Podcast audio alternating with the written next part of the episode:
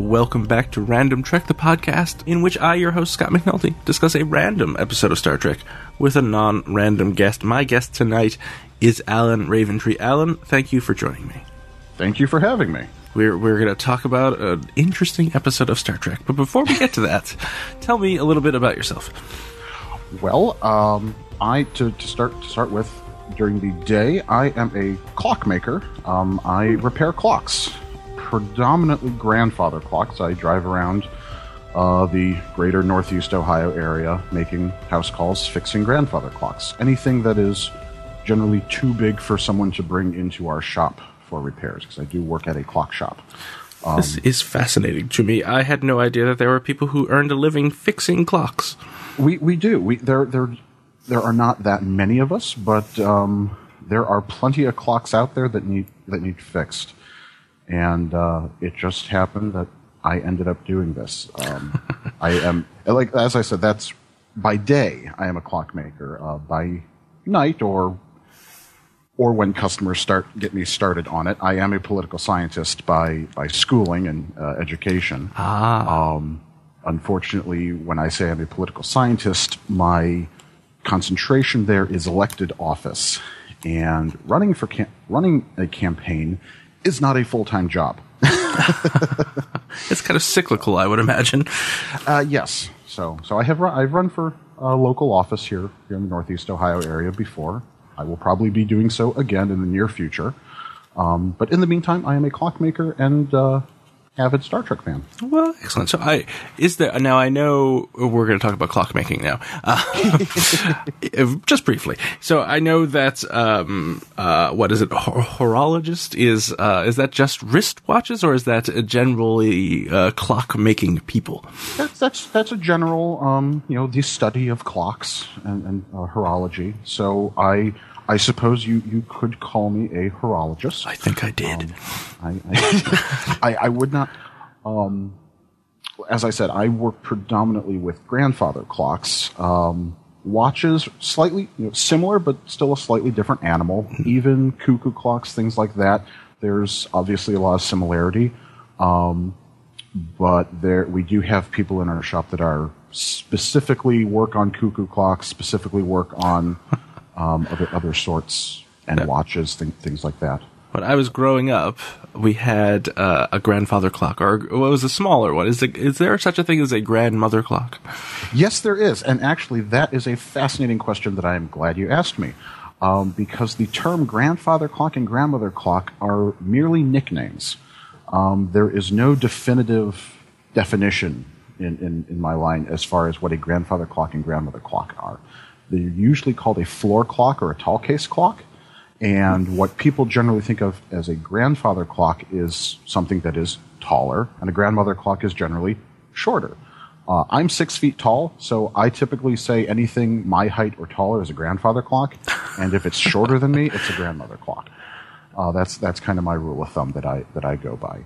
Um, but the term grandfather clock actually comes from a song in the 1800s called "My Grandfather's Clock," in which the gentleman writing, singing the song, uh, is reminiscing about his grandfather's clock, which was a tall case clock that he remembers every time visiting his grandfather, it was always going, his grandfather loved this clock. And when his grandfather died, the clock stopped. And apparently, no one in the family decided to wind it after that. Um, As a memorial to grandfather. Exactly, but that so that that's where the whole uh, term grandfather clock actually comes from. I had no idea. We had uh, we had a very cheap one, uh, but it was nice. It was there. I don't think it ever worked. We probably could have used your services, um, but I, I, don't know why it didn't work. Uh, I looked at it once. I was one of those kids that uh, growing up I would take things apart, but I didn't have the uh, mechanical aptitude to put them back together. Uh, so I just like to destroy things, is what I'm saying. So that was that was generally my. I specifically speaking of Star Trek. Um, I had a lot of models that I generally like to modify so that they had battle damage. Ah. Like the Enterprise B model that I had after seeing Star Trek Generations, I decided, well, I needed to scratch out that part of the hull where Captain Kirk got sucked out. That's right. into the Nexus. Uh, well, that's a good segue into Star Trek because I could talk about clocks for a long time, but this is not random random talk. uh, that's not the, the, the, But so let's talk about Star. So I'm gonna. The clock is ticking. The clock is ticking. Uh, you are. I know because we briefly uh, were doing video, so I know you're a Star Trek fan because you are currently wearing uh, a, Star Trek themed shirt and you had blueprints right. of the Enterprise behind you. Um, but on a scale of one to ten, this is the question I ask when I know someone's a Star Trek fan. One being uh, you're familiar with Star Trek. Uh, ten being you have dressed up in costume and gone to a convention. How would you rank yourself on the continuum of Star Trek fandom? I would rank myself a ten point five. Oh. I, I, say that because I have been to have been to conventions in costume. Mm-hmm. Um, but my wife and I together had the same idea that when we went to see Star Wars Force Awakens, we went to that in costume, however, we went wearing Star Trek costumes. and what were the reactions you got from the Star Wars fans? Uh, they ranged on the scale of confused to somewhat annoyed. I can understand that. I think the, the only thing that would annoy people more is if you dressed up as Jar Jar Binks and went to the Force Awakens uh, premiere. I mm, the red mist is upon me. Oh yes. So what what is your what is your go to Star Trek costume? Because I, I am I am fascinated by uh, people who dress up in costumes because of the dedication and the amount of work it takes. I am very lazy, so I I don't uh, ever do it, but uh, I I respect it. Well, um, my general go-to costume is my typical um, first contact era command uniform. Um, it's one, I, I, don't really put a whole lot of effort into the costume, and two, it's somewhat a matter of ego that I want to be the captain. so, what other costume do I need? that's true. You know, that's that's it. And, the episode that we watched today, which is uh, well, we didn't watch it today, but we're going to talk about it, is Angel One. And I imagine I haven't seen a lot of cosplay from Angel One, but uh, the men on uh, Angel One, the planet, are dressed. The native men dress in these. Um, I don't even know how to describe them. Uh, well, they're sort of a. They kind of just got fell into some fabric.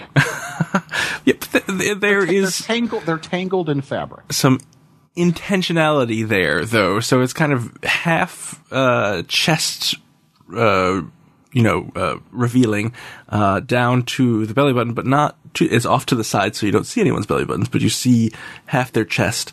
Uh, and they have like weird pants and it's kind of a flowy tunicky thing. It's hard to describe. Um, I'm going to assume everyone who's listening to this has watched this episode so they know what I'm trying to describe. Um, and I've got to say, it's not a great look for, uh, I would think, 98% of the people who would wear it. They they did they did go for a very specific look um, for the men of Angel One. Yes, that, that is that is for sure. And those are the two percent of men I think that could pull it off. And even then, they still look kind of silly, which I think is the point of the costume. Uh, and yet, it's still pretty darn silly. it's it's very Dancing with the Stars meets Star Trek. Yes. And it's also now that I think about it, it's a little reminiscent of uh, in Star Trek Two Khan's uh, end costume, except less fluorescent. Um, That's a good point. There, there's there's a lot of left nipple going on. Yes, and it's weird because so you know masculinity is this concept, right? And so you see it in here. These these costumes are meant to uh, I don't think enhance their masculinity, but to, you know, the whole point of this episode is they land on this planet that's a matriarchy, so the women, uh, are, are tough and big and in control, and the men are, uh, as they explain in the episode, uh, weaker and uh, are subservient to the women, and so the men wear these revealing costumes uh, that one assumes is supposed to uh, show off their wares, basically, but also not uh, to uh, slightly emasculate them, perhaps. Um, but the same costume with a different color pa- palette is put on Khan, not exactly the same, but very similar. Uh, and he's a, a, a macho, I'm going to kill Captain Kirk character. So it's just an interesting kind of, you know, two sides of the same coin. It, it is. It's a very interest. It's very interesting, particularly in that they seem to be sort of trying to flip gender norms on their head, yet Mm-hmm. at the same time they're still using what we would consider feminine colors in our gender biased society Mm-hmm. on the men. Right. Well, because they're trying to, right? They're signaling that they're doing it. It's very clear. It's not. There's not too much subtlety in this episode. Uh, season, season one in general is not big on subtlety. It is true. Uh, but before we jump into, I had I have uh, the Memory Alpha page open, so there are many pictures of uh, several men wearing these ridiculous outfits. Um, Yes. Before we jump into it, uh, we have to talk a little bit about. So we know you're uh, 10.5 on the old Star Trek fan scale, uh, but now the important question is: if you had to pick a favorite series, which would you pick? The next generation. Not even a moment of hesitation. No hesitation whatsoever. Absolutely TNG. So what what about TNG draws you to it? Well, there is the matter that it was sort of my first love as Star Trek goes. Um, it was what I was introduced to first. It's what I really grew up with. Um, from it, it came out just a couple years before I was really old enough to be watching television. Um, but it really stuck with me, and I. It's it's the one series that I can always just go easily go back to and rewatch. Um, although saying that, within the last five years, I have to say I've probably rewatched DS9 more. um, but but yeah, t- uh, Next Generation would definitely be my favorite.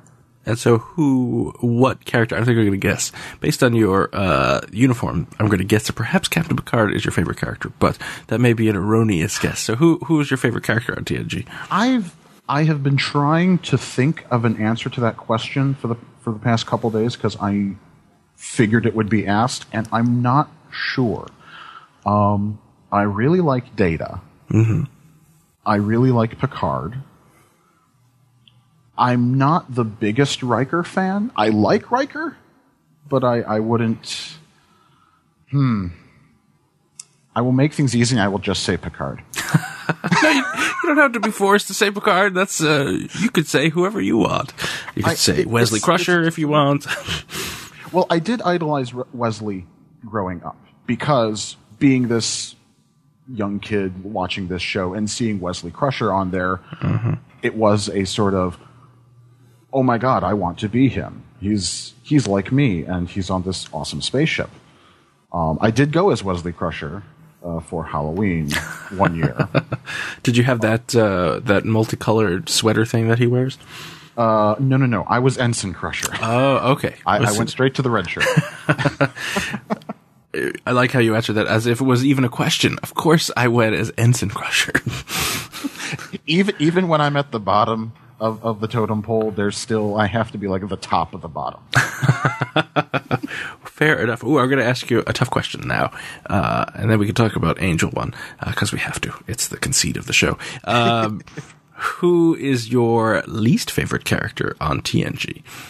That that is the harder question. Oh, see, I, I, I don't leave the hard questions unasked. No, no. Um, I I know a lot of people usually just kind of say Pulaski. Yep. Um, however, there are some things I like about Dr. Pulaski.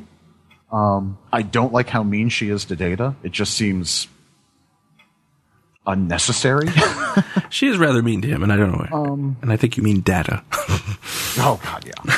um, but of as far as regular characters go for for the next generation, I might have to say Wesley, despite the fact that I liked him so much as a kid. I was going to say. So is this uh, you kind of have uh, fallen out of like with Wesley as you've watched as you've aged, or I wouldn't say that I've fallen out of like. I still like him. Mm-hmm. It's just there's there's no characters that I dislike. ah, I see. So you know, first among equals. Exactly. I'd, I'd have to put it like that. That is understandable. Um, uh, well, and- and for a companion to that question, what is your least favorite series? my least favorite series, um, unfortunately, would have to be Enterprise. Oh. Um, but again, I don't dislike it. Well, that's, I mean, some people mistake when I uh, mock certain things about Star Trek that uh, it means I don't like them, Enterprise being one of them. Uh, I, and then I calmly have to explain, I host a Star Trek podcast. Right. I like all things Star Trek. Uh, there's just degrees of like. Yeah, well, I for for me, I like I really wanted to like Enterprise a lot when it came out, and initially I did. The problem for me was the ship designs, and I know this has been mentioned before on the show, but it did feel like they made things look a little bit too modern. Um, because it's like, all right, we have this fairly industrial looking ship, and then in a hundred years, everything is going to be, you know, solid color walls and colorful blocks for buttons. and now, granted, you could also just sort of say, well, yes, that's what it looked like on the original series because that was their budget, and if they were able to do more, they probably would have. But at the same time, um, I also, because of my Star Trek geekery, was familiar at the time with this whole fan fiction online of what happened during the Romulan War in the you know mid 22nd century and the fact that those ships there looked nothing like what we had on Enterprise. that you know all the they were more precursors to the Daedalus class ships that that we saw as early Federation ships, and all of a sudden this Enterprise came around and it was very different. And for me, one of the biggest most important things for me in Star Trek is the ships, and so for that to be not quite how I p- imagined it to be was sort of a hit against it to begin with, even though the design of Enterprise did grow on me. Um, but that's kind of my little Enterprise rant. Today's Random Trek is sponsored by Casper Mattresses, obsessively engineered American made mattresses at a shockingly fair price. And now you can get $50 toward any mattress purchase by going to casper.com slash trek and using the code TREK. That's T R E K. Listen, you spend about a third of your life sleeping. Let's make sure you're doing it on a good mattress. Casper brings together two comfy technologies for better nights and brighter days latex foam and memory foam, my two favorite kinds of foam. So they just they have the right sink, just the right bounce, and no matter how you sleep, you're going to sleep well. They've even got a risk-free trial and return policy. They'll deliver it straight to you. You can try it for 100 days, and if you're not happy, they'll take it back. Um, they'll even pick it up. At the store, maybe you'll get a minute to try their mattress. With Casper, you'll actually get to sleep on it. It's $500 for a twin size mattress, $950 for a king size mattress. Comparing that to industry averages, that's an outstanding price. So get $50 toward any mattress purchase by going to casper.com slash trek and entering the code TREK. And you know, terms and conditions apply. I have nothing against the design of Enterprise. I think it looks beautiful. I just don't like the characters, which makes it difficult. Um, yeah, they're they're if they had a lot to live up to, and they just didn't quite make it. Yes, and as I've said many times, they they gave themselves a hard, a very difficult task when you you do a prequel to a show made in the '60s that is beloved. Uh, it's going to be tough. So uh, they had a high degree of difficulty, and uh, the last couple seasons were good. Uh, so I'll give them that. Um, Yeah, and, and those are unfortunately the seasons I haven't seen the most. I've seen all of Enterprise, but I haven't gone back to rewatch it in several years. Although my wife and I plan to once we finish going through DS9 at the moment. Uh, DS9 first, please. Uh, now, before once uh, I'm going to keep teasing. We're going to get to Angel One. Don't worry. uh, but you mentioned that you you like the ships of Star Trek. Uh, Yes. And I am uh, also an well, I wouldn't say an aficionado because I know there are people who have much deeper expertise about Star Trek ships than I do. But I enjoy them and I like I like the designs. Uh, I'm not. Uh, I have this the enter the technical manual somewhere near me, um, but I, I am not like uh, an I encyclopedia. can I can see my copy of it from here. So let's talk a little bit about your favorite kinds of ships. Now, would you say your? I've always had a soft spot in my heart for Romulans in general, and their ships uh, always uh, bring me delight. Plus, I like green, so they got that going for them.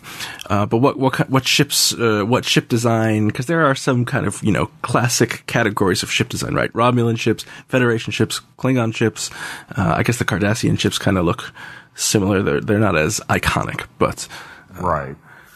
Um, for me, my favorites, my uh, my favorite designs are almost exclusively Federation. I like the Romulans and the Klingons. Um, the Cardassians are okay. The Jem'Hadar, a little bit weird, but you know they're aliens. They're the Jem'Hadar are pointy and their ships are pointy. It makes sense. it, it's true. Um, they look aggressive, so that's good.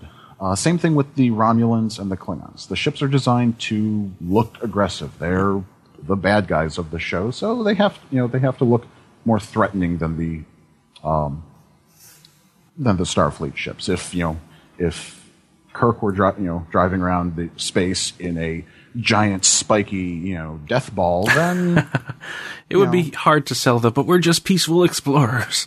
Exactly. As as they would say in the Mystery Science Theater episode Danger Death Ray, this is for peaceful purposes only. um, but Starfleet ships are generally my favorite. Um, they're definitely the ones that, as a child, I drew my own versions of far more frequently. Um, I have a prolific uh, collection of Federation ship designs of my of my own from my childhood.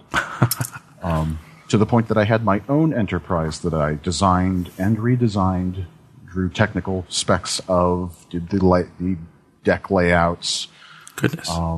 and had my own Star Trek spin off that I had created in my mind, and folders and notebooks filled with ideas for that that I would act out with, with my uh, with my friends. Um, but it was always the it was always the ship design was always the my favorite part of that. So which enterprise, you've created your own enterprise. So I'm going to guess that you really like the enterprise. So you must have one enterprise version, official enterprise version that is, uh, when you think enterprise, which one do you see immediately in your head? immediately I think of the D. Um, however, the the Enterprise E is probably my favorite design. That one, the Enterprise E, you know, we were talking about how they, uh, they look peaceful. The Enterprise E is kind of bordering on looking very aggressive for a Federation ship. It does it does get a little pointy, the Enterprise E, um, but you know at the same time they.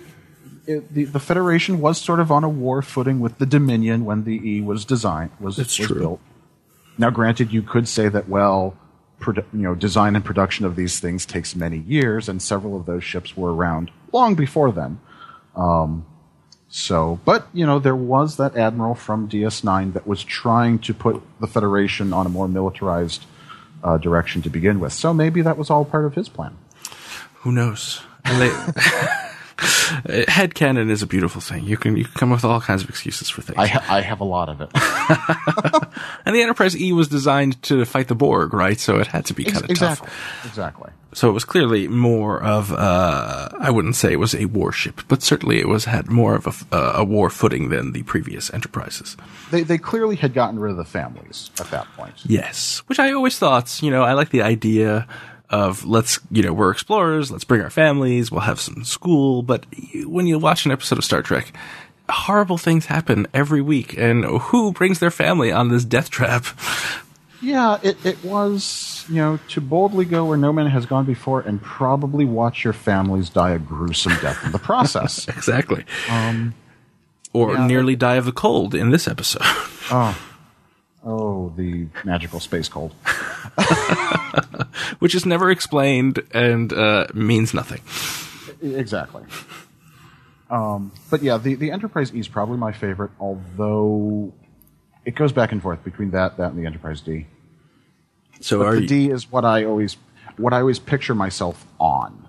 Like if I could say I want to be on this one, it would have to be the Enterprise D, even though I like the design of the E better.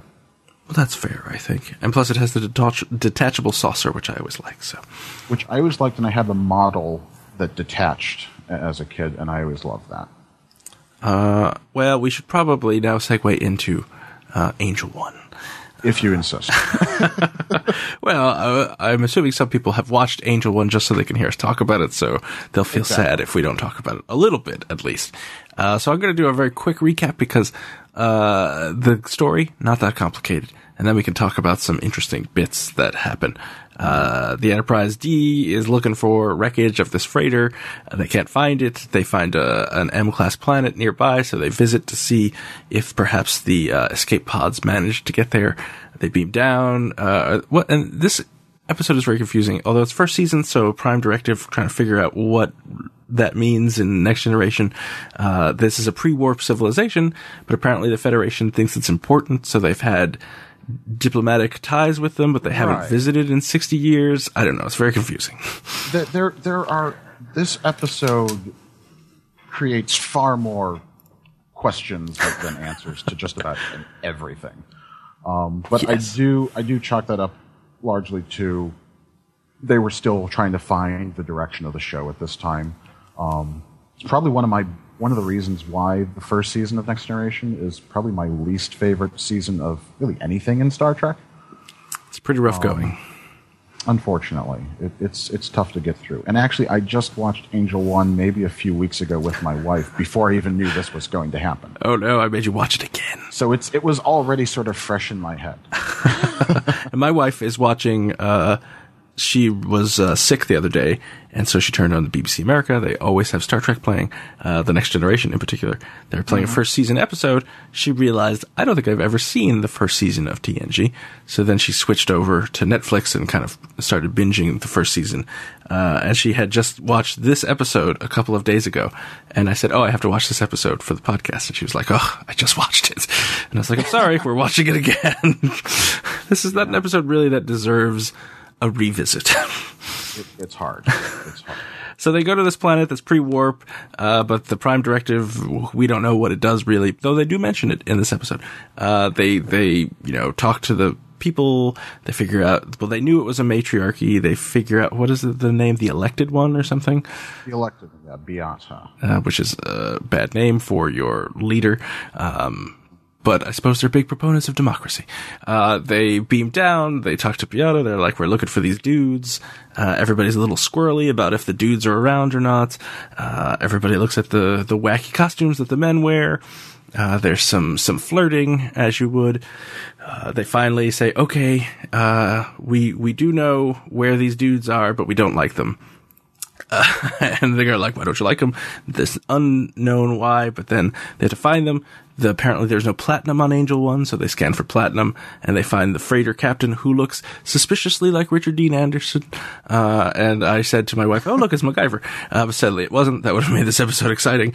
Uh, turns out they don't want to leave Angel One, uh, and the Richard Dean Anderson lookalike is in love with uh, Beata's right hand woman, I guess.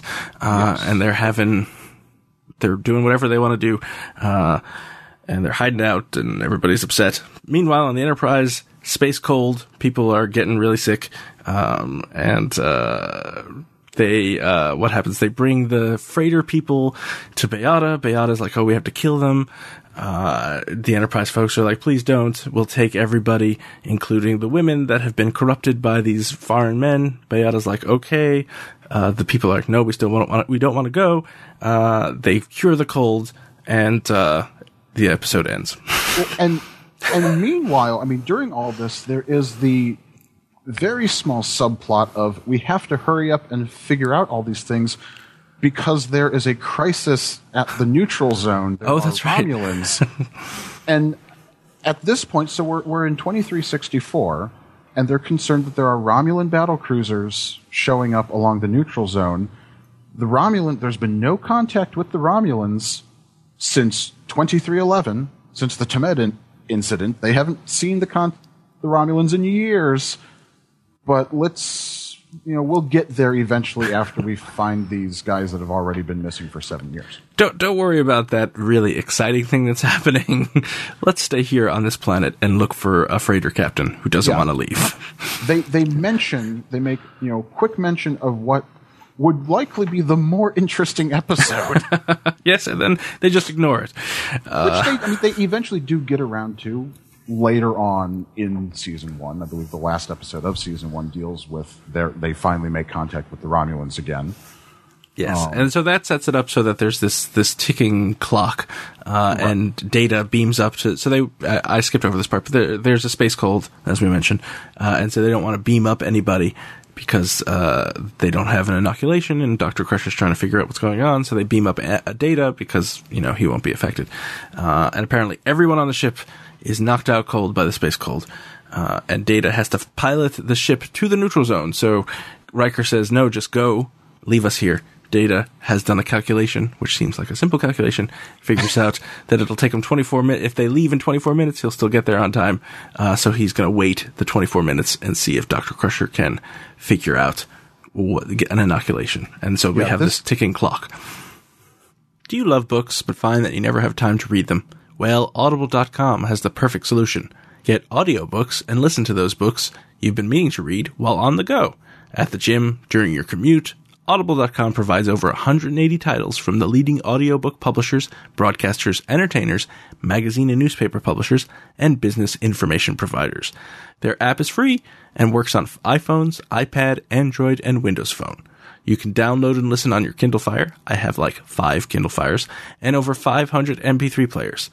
And unlike streaming or rental services, with Audible, you own your books, so you can access your books anytime and anywhere right from your smartphone. Audible.com also has the Great Listen Guarantee. If you decide you don't like the book you chose, no worries. You could exchange any book you're not happy with for another title. Anytime, no questions asked. Now, I'm currently in the midst of reading all of the Nebula nominated books this year for another incomparable podcast that we'll be doing in the not too distant future. Uh, so, two of the books that I have most read most recently that I really like are both available on audible.com. First is Barsk, the Elephant's Graveyard. It's about, uh, it's basically what's on the tin, really. It's uh, set in the future with anthropomorphized animals, and the main characters are elephants. Uh, it's really good. Uh, I would recommend it. And in fact, I do recommend it. And the other one that's also available on audible.com is Uprooted by Naomi Novik. Uh, I haven't finished this book yet. I am about 45% of the way in, uh, but I really, really like it. And I recommend it heartily. Uh, and that's Barsk. It's by Lawrence M. Schoen. So go check that out. They're both available from audible.com. And just for Random Trek listeners, audible.com is offering a free 30-day trial membership. Go to audible.com slash trek today to start your free trial. Again, show your support for Random Trek and get a free 30-day trial at audible.com slash trek. Everybody wins. This episode makes good use of Data's ability to give the most exact answer to questions possible. Uh, at, at the beginning, I love Data's reaction when Riker tries to cut him off from giving a long winded answer, and Data just sort of rolls his eyes and finishes what he was going to say anyway. That's right, because he figured it out to those decimal places and he's going to share it with everybody. That's right. Although, and that goes to one of my other concerns about the issue, the episode. Everyone seems irritated with everyone throughout this whole episode. the the irritation is high uh, on this episode. Picard is generally irritated uh, by uh, Wesley, as a matter of fact, because Wesley and his friend we- go in. It, this episode has a lot of strange fashion. Uh, it was the eighties. Jif- with their Jiffy Pop ski costumes. Exactly. It was a different time. Uh, they go off to the holodeck to go, you know, skiing, uh, and they basically almost knock over Captain Picard. And then uh, also, well, they throw a snowball, and it leaves the holodeck. So that leaves me to believe that it was a replicated snowball, and so it could leave the holodeck and not a holographic snowball. Uh, And it hits Captain Picard, and he's unhappy. and it did make him wet, so it definitely it had to have been replicated. Exactly. And then he smells something sweet, which is the sign that there is the deadly space cold around. Yes, the deadly space cold that goes around by smell. Yes. And now, do they ever explain where this space cold came from? Because I do not recall. It was just kind of, No. it appeared and then it disappears. I have watched this episode twice over the last 24 hours in order to try to figure that out. no, it just it shows up, it get, it infects the whole crew, and then they get rid of it. It Done. seems weird. You would think that they would, they would at least say, oh, maybe it came from this alien artifact or something. But nope, it's just here and then it's gone. Well, and it clearly somehow, I mean, Wesley seems to be patient zero, so Yes. maybe hol- holodeck, pro, you know, Holographic error? virus, maybe? I don't know. Yeah. Yeah, and, and they make a big deal of the sweet smell because uh, Worf mentions it, Captain Picard mentions it, uh, and then that's how Beverly Crusher figures it out. Although, you know, having a doctor figure out an airborne virus seems like not a great leap, uh, but I'm no space doctor, so I don't know. That's right. uh, yeah, not not not one of the finer point, uh, points in, in Star Trek plot history. No, but it does. So there's a lot of uh, for people who are interested in men's chests. This episode uh, is is a good one to watch. Uh, it is uh, not as many chests are on display as that one uh, what, where you know Wesley is in the punishment zone and everyone's jogging. Um, but uh, you get to see Captain Picard. He's laying down and he's shirtless, and then Riker puts on because he decide he has to be diplomatic and talk Blend to Beata. the culture. Exactly. Uh, so there's a scene where he puts on the the little outfit that the the the Angel One males wear. So you can see his uh, hairy chest if that's if you're into that. Uh, he looks fine. I mean, he looks as good as anyone can look in one of those things. I like I like to think of this as season one. Riker hadn't moved his beard from his chest up to his face yet. That's right. It hadn't it hadn't begun the migration. Riker is a hairy, hairy man. He is, and we find that out in this episode. Which, which I think is also one way that they sort of contrast him with the men of Angel One, who are all quite smooth. It is true and quite muscular. So, uh, and probably a better look if you're going to wear that kind of outfit. Uh, smooth and muscular is probably the way to go. rather than Robin Williams. Yes, that is true. Uh, and so there's a nice little scene, uh, which is kind of weird, but nice, where he puts it on and Tasha Yar and Deanna Troi give him a little ribbing. Uh, Tasha Yar thinks it's sexy and everybody giggles and, uh, has a good time. I don't know. Uh, and then, of course, there's a romantic subplot because uh, Beata is used to uh, subservient men, and Riker is not subservient, so she finds it attractive, and uh, they canoodle a little bit, um, which is fine, but you know, doesn't really do much to advance the plot or really anything. or or the or the gift that is given.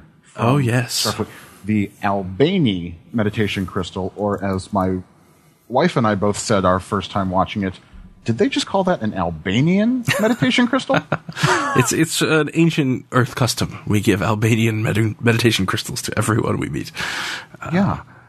And uh, now they no description of what that is. It just they tap it and it glows and it makes for happy sexy time apparently. Well, you know, nothing wrong with that. yeah. Uh, picked it up at Risa. Uh, and so there, this episode has a lot of weird stuff going on, and and the the Angel One people seem like uh, they're fairly advanced, but their technology isn't super advanced, except for their method of execution. Yeah, they're, they're not. They're not a, a, a. They don't have warp technology yet, but they do have this magical disintegration that is apparently painless, uh, quick and painless disintegration technology. Yes, and they disintegrate uh, a vase, I suppose, to show they mean Yes. business. I found it weird. Now I know. Speaking of fashion, because we've talked a lot about the men's fashion, the women's fashion on Angel, Angel One, very vaguely cross between ancient samurai outfits and shag carpeting. Yes, not a, not a good look for anybody on Angel No. One. I don't think if you're a man or a woman, uh, even a cross dresser, you're not gonna you're not gonna find any uh, happiness there on Angel One, as far as a- I'm concerned. They have advanced killing technology. Fashion, they're still working on. Now, I mean, you know, this is of course subjective, so some people who That's are watching true. this That- may think it's fantastic, and more power to you. I'm, I'm being I'm being a little a little too much like the like the Starfleet personnel here of of loving diversity but being repulsed by it. exactly. Uh, I like it, but I don't want to experience it. um, there, there's another scene here where when they when they come to Angel One, and Data seems confused by perfume, which yes. kind of always it always throws me off in the first season how alien thousands of thousand year old human things are to members of Starfleet in, in the in the 23rd 24th century because they've they've evolved past the need for perfume. I should hope so, being you know cooped up on a spaceship for years on end. Although they can't cure baldness, so they can't cure baldness. They can't figure out magic space cold. Um, but perfume. But they don't need perfume. Exactly, they got that covered. Uh, they got a sonic shower. That's all you need. yeah, and I so the the look of uh, Angel One is fine. I guess it kind of looks like a like a an 80s office park. Um, I kind of like the, yes. they have these tube light fixture things, uh, which I kind of like. looks va- looks vaguely organic, but, uh, yeah, they're, they're, they're, kind of, kind of neat. I like the exterior that we keep seeing day and night versions of throughout the episode is mm-hmm. that, that one matte painting of a cityscape that we see in many, many episodes of Next Generation. Yes. Probably my favorite of those. it, it, it is pretty good. Um, uh, is there, we could talk about, I guess, the freighter crew. They're kind of jerks. Uh, it is interesting. They're not really jerks, but they want to stay on the planet for, cause he's in love and they have families and they put down roots. They've been there for seven years, which I was confused about because I didn't realize it was that long. Uh, cause I had the yeah. sense that the freighter, they found the freighter and then they went to look for them. But apparently that is not what happened. They, they're they're very they don't really explain that well. Apparently, they just kind of discovered the wreckage from the freighter that disappeared seven years earlier, and somehow figured out if there were any survivors where the closest planet would have been for them to escape to. Right, they might have um, been able to find. Uh, yeah, but it, they're not. They're not there's a lot of vagueness in this episode. yes, that's true. But it's interesting because the freighter crew is not a Starfleet crew. So there's a little tension where, you know, Riker's like, you are coming with us. Uh, and the, the, the, you know, Captain MacGyver is like, I am staying here. I've got my, my partner. We are all happy here. We're not going. Uh, and Riker's like, the hell you aren't. And Riker's like, uh, uh Data says, technically we can't make them go. yes, because Yes, because according to data, the Odin is not a starship, which drives me nuts. Again, I'm big into the ships. I'm big into the sort of the naval tradition of Starfleet. Mm-hmm. And I, again, season one, they just were working on their terminology. I'm sure they they meant a Starfleet ship. But I think um, they did. So this is episode one, uh, not episode one, season one, episode fourteen. So very early. Yeah, uh, they're still figuring stuff out you know most most of these actors not really familiar with science fiction. That's, That's true, probably. And it's always interesting for me to go back to uh, season one episodes because while I feel like uh, one of the great strengths and weaknesses of TNG is its episodic nature. So you don't really get a lot of character development over the course of seven seasons.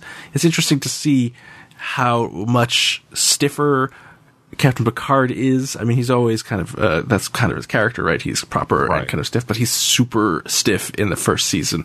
Uh, and Data, as you were saying, is it feels like you know they were really playing up that he's not a real boy, so he doesn't understand anything that humans do, and even though he has access to, you know, all the knowledge in Starfleet's uh, databases, he is flummoxed by perfume and other things. Yes, uh, I, I, li- I like the accidental, you know, shooting himself in the face with it and that reaction. uh, that that was a good laugh laugh point there. So it's just interesting to see how and I mean, I guess the characters they grow a little bit, but it's more a function of a the writing staff kind of figuring out what the character should be, and b the right. actors figuring out how they want this character to be. Uh, and so they just kind of settle into it, and it really starts to fire uh, in late season two, early season three. Yeah, I mean, you also have to give give them credit as far as season one goes because Star Trek hadn't been on the air for like twenty years, so they they had to. There were still a lot of questions they left us with a lot of questions, but they were still trying to answer a lot of questions themselves. So I, I, I try to cut them some slack. It's it's totally uh, they did a commendable job, and I'm always amazed when I watch also a season one episode, and I'm amazed that it got renewed for a season two because it's really Yeah. not that good. Well, and I, I think part of the other problem that they have is just with being, it was the ni- it was 1980s. I mean, one of the issues that I have with the original series is it's 1960s television, so it kind of it's kind of slow. Yep. You know, um, they really Star Trek didn't become too exciting until probably you know a little, little bit later in, into the 90s when we get a little further into next generation and TV itself just started popping a little little bit better.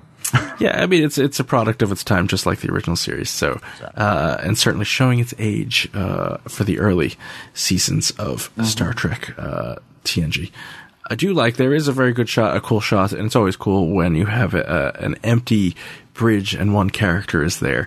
Uh, and so there's a char- there's a shot of Data just sitting on the bridge by himself because he has to, everybody else has the space cold, uh, and he has to kind of pilot the ship himself. So that's a cool shot.